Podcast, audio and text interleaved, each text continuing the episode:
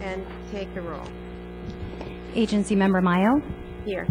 Moore, Anderson, absent, Cargan, Capitelli, Here.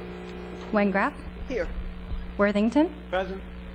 Wozniak, absent, and Chairman Bates, absent. So, um, this is the uh, redevelopment agency, and we have two items.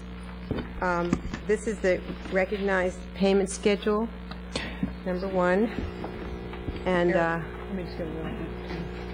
and then the financing authority. Are are there any um, questions about the consent calendar? So moved. Second. So uh, we'll all be in favor unless anyone declines. Um, So we've we've actually moved the two items on the agenda. Is there a motion to adjourn? So moved. Second. Um, I'm sorry, I didn't actually ask for comments from the public, and I should do that. So uh, it doesn't appear that there it- All those there public? are no potential comments, so I guess we'll stand adjourned. Thank you, and we'll be reconvening at 6:30.